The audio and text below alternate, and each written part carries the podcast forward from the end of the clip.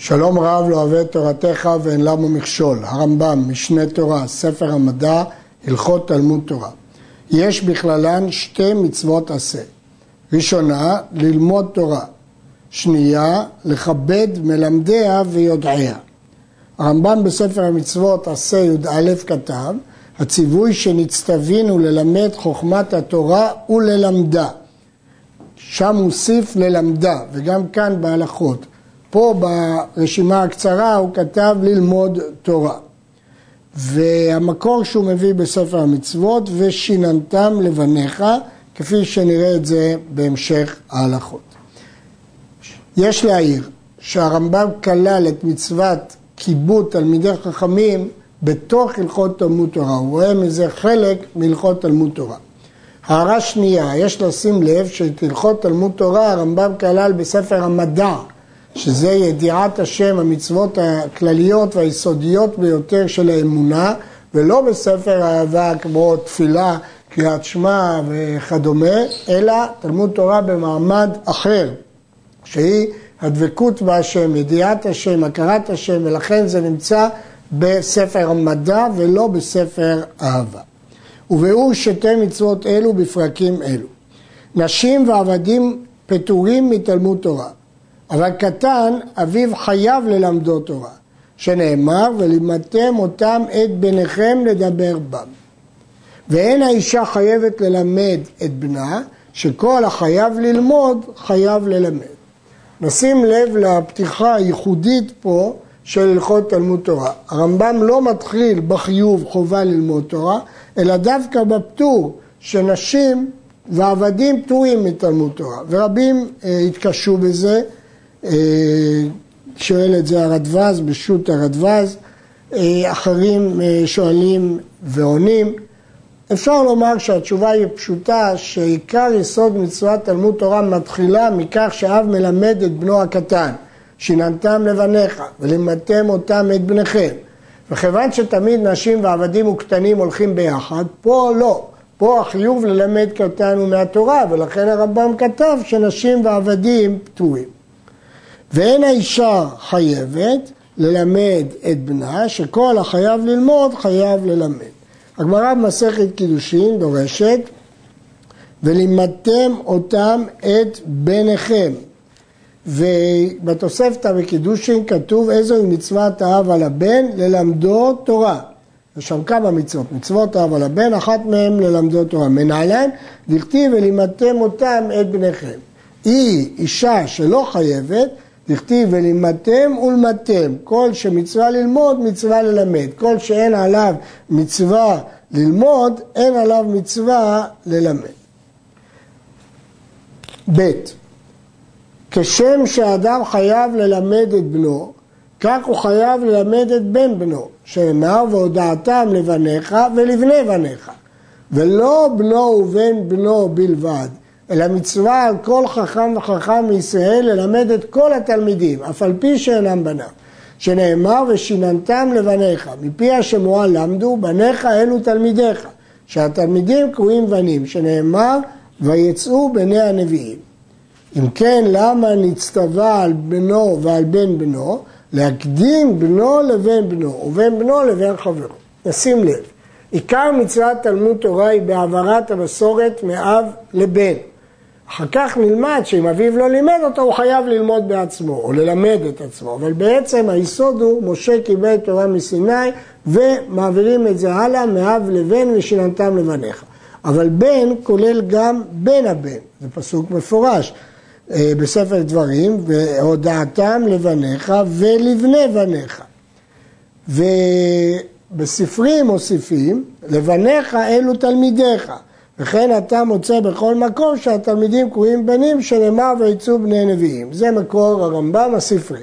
אז אם כן שואל הרמב"ם, אם אדם לא חייב ללמד את כולם, מדוע הקדימו, אה, התורה הדגישה את בנו כדי להקדים את בנו ובן בנו ואת בן בנו לבין חברו. לעניין מה? לעניין שני דברים. האחד, לעניין לזכור מלמד, שלבנו הוא חייב לזכור לו מלמד אם הוא אינו יכול, אבל לבן חברו הוא לא חייב לזכור לו מלמד רק בתורך גופו. זאת דעת הכסף משנה. והדבר השני, שאם הוא לא יכול ללמד את שניהם, אז הקרוב קרוב קודם. וחייב לזכור מלמד לבנו ללמדו, ואינו חייב ללמד את בן חברו אלא בחינם. לגבי בנו הוא חייב לזכור מלמד, אפילו בשכר, אבל לגבי בן חברו רק בחינם. המקור של הדבר הזה, כותב עליכם משנה, לא מצאתי מפורש. אבל יש אחרונים שציינו לגמרא בבבא בתרא על יהושע בן גמלה, שמשמע שהייתה תקנת חכמים להכניס למלמד, אבל זה לא מקור מפורש שצריך לזכור מלמד. מי שלא לימדו אביו, חייב ללמד את עצמו כשיכיר, שנאמר ולמדתם אותם ושמרתם לעשותם. וכן אתה מוצא בכל מקום שהתלמוד קודם למעשה, פני שהתלמוד מביא לידי מעשה ואין המעשה מביא לידי תלמוד. לא כל כך ברור הקישור שהרמב"ם עושה בין זה שהוא חייב ללמד את עצמו וכן אתה מוצא שהתלמוד קודם למעשה. מה הקשר בין שני הדברים? זה שאדם חייב ללמד את עצמו נאמר בגמרא קידושין שהוא חייב ללמד את עצמו. לגבי המעשה מסביר הכסף משנה שכנראה ההדגשה היא מניין שהוא חייב ללמד את עצמו כי הלימוד קודם למעשה, וכיוון שכל אדם חייב במעשה המצוות, בוודאי שהוא חייב ללמוד. היה הוא ללמוד תורה, ויש לו בן ללמוד תורה, הוא קודם לבנו. ואם היה בנו נבון ומשכיל מה שילמד יותר ממנו, בנו קודם. ואף על פי שבנו קודם, לא יבטלו, שכשם שמצווה עליו ללמד את בנו, כך הוא מצווה ללמד את עצמו. נשים לב מה שכתוב פה. למרות שהמצווה היסודית שהתחלנו בו זה ושיננתם לבניך, ורק אחר כך אמרנו שאם אין אביו למדוד תורה הוא מלמד את עצמו, אבל כשיש התנגשות בין האפשרות שהוא ילמד תורה, כי אביו לא לימד אותו, לבין מצוות עשה ללמד את הבן שלו תורה, הוא קודם לבנו. זאת תוספתא במסכת בכורות. אבל שם כתוב, רבי יהודה אומר, אם היה בנו זריז ותורה מתקיימת בידו, בנו קודמו. הרמב"ם תרגם נבון ומשכיל. ברור שהרמב"ם לא ראה מחלוקת בין רבי יהודה ותנא קמא, אלא שרבי יהודה בא לפרש את דברי תנא קמא. וגם אם הוא בא לחלוק, אומר הכסף משנה, מהמעשה של רב אחא, שמובא שם בגמרא בקידושין, שהוא הקדים את אה, אה, בנו אליו, משמע שהלכה כרבי יהודה. לעולם ילמד אדם תורה ואחר כך יישא אישה. שאם נשא אישה תחילה, אין דעתו פנויה ללמוד. ואם היה יצרו מתגבר עליו עד שנמצא שאין ליבו פנוי, יישא אישה ואחר כך ילמד תורה. בתוספתא, ללמוד תורה ולישא אישה, לומד תורה ואחר כך נושא אישה. רבי יהודה אומר, אם אין יכול לשב בלא אישה, נושא אישה ואחר כך לומד תורה. בגמרא, אמר רבי יהודה אמר שמואל הלכה, נושא אישה ואחר כך ללמוד תורה. רבי יוחנן אמר, חי בצווארו ויעסוק בתורה, ולא פליגי, לן והלו. כלומר, רבי יוחנן טוען שהעול של הנישואין, הפרנסה, לא יאפשר לו ללמוד תורה, ולכן הוא רוצה שקודם הוא ילמד תורה ואחר כך יישא אישה. והגמרא מסכמת שזה תלוי בין בני בבל לבני ארץ ישראל. הרמב"ם לא הביא את החילוק הזה, כי הוא הבין מהחילוק שהדין הזה אינו מוחלט, אלא תלוי בו. אם יצרו מתגבר עליו או לא, כפי לשון התוספתא, ולכן הוא לא חילק בין בבל לארץ ישראל, אלא כתב לעולם, כלומר לא תלוי במקומות, אלא במציאות אם יצרו מתגבר עליו או לא. ממתי מתחיל אביו ללמדו תורה? משיתחיל לדבר. מלמדו תורה ציווה לנו משה, ופסוק ראשון מפרשת שמע. ואחר כך מלמדו מעט מעט פסוקים פסוקים עד שיהיה בן שש או בן שבע לפי בוריו, מוליכו אצל מלמד התינוקות. התוספתא בחגיגה אומרת, קטן שיודע לדבר, אביו מלמדו שמע ותורה ולשון הקודש. ובגמרא סוכה, תורה מהי, איזה תורה אפשר ללמד ילד קטן? אמר רב אמנונה, תורה ציווה לנו משה מורשה קהילת יעקב. אם כן, תלמוד תורה תלויה בדיבור. ומרגע שהוא יודע לדבר, מצווה ללמדו תורה. והתורה שכתוב פה זה הפסוק תורה ציווה לנו משה מורשה קהילת יעקב שהיא היסוד של מסורת התורה. ואחר כך לאט לאט הוא מלמדו פסוקים. ובגמרא שם יהושע בן גמלה התקין תלמודי תורה שמכניסים אותם למלמד תינוקות כבן שש כבן שבע. והדבר הזה כותב הרמב"ם לפי בוריו, וגם התוספות כתבו, בן שש בבריא, בן שבע בכחוש. יש שרצו לדייק לפי בוריו אפילו פחות מגיל שש, אבל פשט לשון הרמב"ם מגיל שש. היה מנהג המדינה לקח מלמד התינוקות שכר, נותן לו שכרו, וחייב ללמדו בשכר עד שיקרא תורה שבכתב כולה. מקום שנהגו ללמד תורה שבכתב בשכר, מותר ללמד בשכר. אבל תורה שבעל פה אסור ללמדה בשכר. שנאמר ראה לימדתי אתכם, מה אני בחינם למדתי, אף אתם בחינם למדתם ממני. וכן כשתלמדו לדורות בחינם, כמו שלמדתם ממני. לא מצא מי שילמדו בחינם, ללמוד בשכר. שנאמר אמת קנה. יכול ללמד אחרים בשכר, תלמוד לומר ואל תמכור. הלמדת שאסור לו ללמד בשכר אף על פי שלימדו רבו בשכר. המשנה במסכת נדרים אומרת על מי שמודר הנאה מחברו, שמותר לו ללמד מדרש הלכות ואגדות, אבל לא מקרא. מדוע? כי מקרא יש מנהג שנוטלים עליה שכר. מה זה השכר הזה? אז רב אומר שכר שימור. רבי יוחנן אמר שכר פיסוק טעמים. אם כן, אה, דעת הרמב"ם שמקרא מלמדים בשכר. הרמב"ם לא הזכיר את הטעמים של פיסוק הטעמים או שכר שימור התינוקות, כי זה כולל את כל הטעמים של לימוד מקרא לילדים קטנים שאפשר בשכר. אבל תורה שבעל פה רק בחינם, כמו שמשה למד מפי הגבורה בחינם, הוא לימד את ישראל בחינם, וכל אחד צריך ללמד בחינם. אם אין לו מי שילמדו בחינם, ילמדו בשכר. אפשר להבין שהתלמוד תורה, התלמיד מוכרח את המלמד, כי הוא צריך להעביר לו את המסורת ממשה, וכיוון שהוא מוכרח לו, הוא לא יכול ליטול שכר על זה. מה שאין כן תורה שבכתב, הוא יכול לקרוא בכתב, ואם הוא זקוק למי שילמד אותו, מותר לו לשלם לו שכר. כל איש מישראל חייב בתלמוד תורה, בין עני, בין עשיר, בין שלם בגופו, בין בעל איסורים, בין בחור, בין שהיה זקן גדול שתשש כוחו, אפילו עני המחזר על הפתחים, ואפילו בעל אישה ובנים, חייב לקבוע לו זמן לתלמוד תורה ביום ובלילה, שנאמר, והגית בו יומם ולילה. כל איש מישראל חייב בתלמוד תורה. הברייתא אומרת, עני ועשיר ורשע באים לדין, לעני אומרים לו מפני מה לא עסקת בתורה, אומרים לו כלום היית עני יותר מהלל, לעשיר אומרים כלום עשיר היית יותר מרבי אלעזר, רואים שבין עני בין עשיר. גם לגבי בעל איסורים כתוב באשרי הגבר שתייסרנו יה ומתורתך תלמדנו. וכתוב בן בגבג אומר סיב ובלה מיניה ומיניה לא תזוז. ויש עוד גמרות רבות שחובת תלמוד תורה גם באיסורים. זאת התורה, אדם כי ימית עצמו באוהל. אין התורה נקנית אלא על מי שממית עצמו עליה. הרמב"ן ציין שחובת תלמוד תורה היא ביום ובלילה, וציין ללשון הכתוב בספר יהושע. אה, יש להעיר שיש מחלוקת האם הפסוק הזה הוא חובה, מצווה או ברכה, והשאלה אם הרמב"ם פסק שזה מצווה, או שהוא הביא את זה כמקור, כאסמכתא, שהחובה היא גם ביום ובלילה.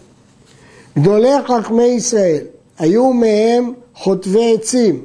הרמב"ם בפירוש המשנה כותב שהלל הזקן היה חוטב עצים ולומד תורה לפני שמעיה ואבטליון. ומהם שואבי מים, קרנה, היה דיין בכל ארץ ישראל והוא היה שואב מים.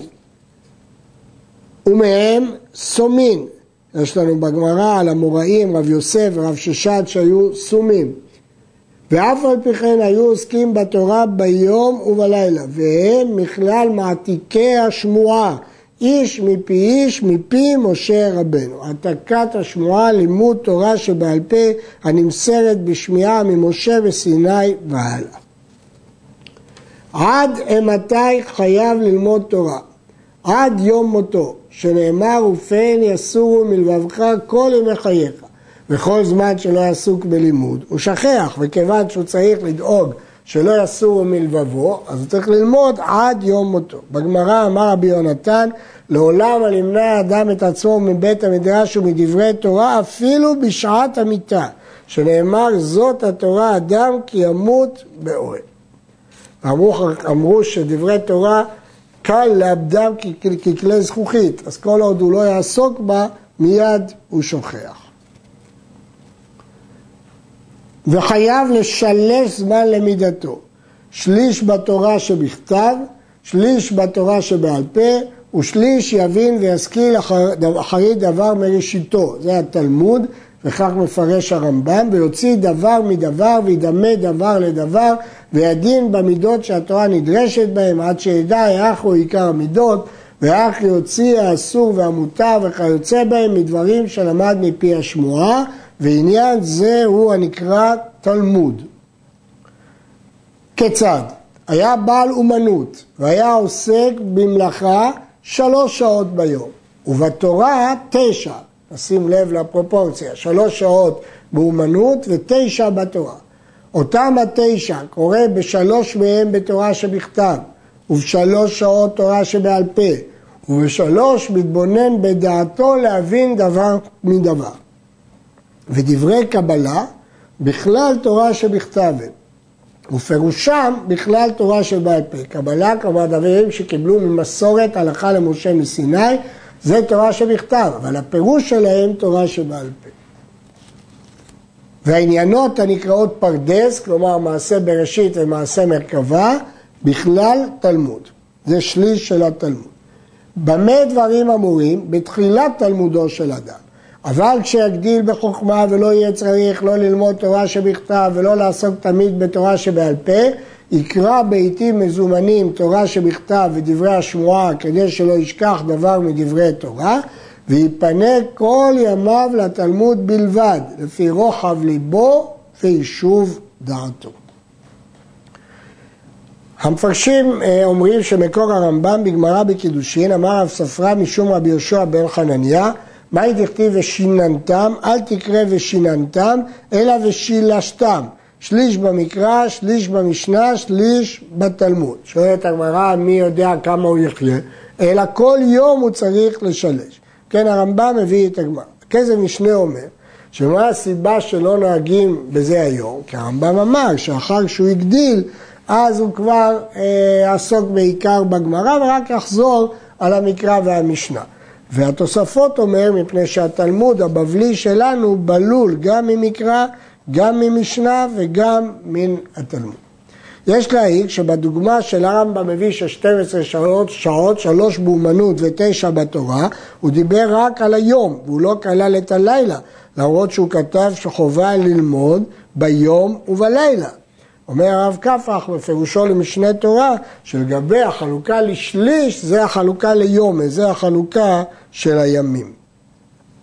המקור של שלוש שעות אומנות ותשע בתורה הוא משנה באבות, הווה מעט בעשר ועסוק בתורה. אישה שלמדה תורה, יש לה שכר, אבל אינו כשכר האיש, מפני שלא נצטוות. כתוב במשנה בסוטה, שאם יש לה זכות הייתה תולה לה. שואלת הגמרא איזה זכות? אם זכות זה תורה הרי היא לא מצווה ועושה. ומכאן אה, הסוגיה שאישה לא חייבת בלימוד תורה, אבל יש לה שכר, אבל לא כשכר האיש. ואף על פי שיש לה שכר, ציוו חכמים שלא ילמד אדם את ביתו תורה, מפני שרוב הנשים אין דעתן מכוונת להתלמד, והם מוציאים דברי תורה לדברי הוואי לפי עניות דעתם. אה, זה מה שכתוב במשנה, רבי אליעזר אומר, כל המלמד ביתו תורה כאילו מלמדה אה, תפלות. אה, זה הטעם של רבי אליעזר. הרמב"ם פסק אותו. אמרו חכמים, כל המלמד את ביתו תורה, כאילו לימדה תפלות. למה? כפי שאמרנו שרוב הנשים אין דעתם מכוונת להתלמד והם מוציאים דברי תורה לדברי הוואי לפי דעתו של אדם. במה דברים אמורים בתורה שבעל פה? אבל תורה שבכתב אינו כלמדה, לא ילמד אותה לכתחילה, ואם לימדה אינו כמלמדה תפלות.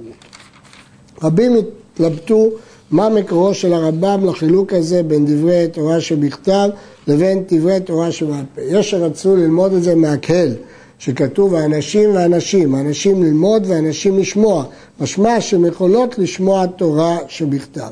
ויש שהציעו גם ממקורות אחרים. עד כאן.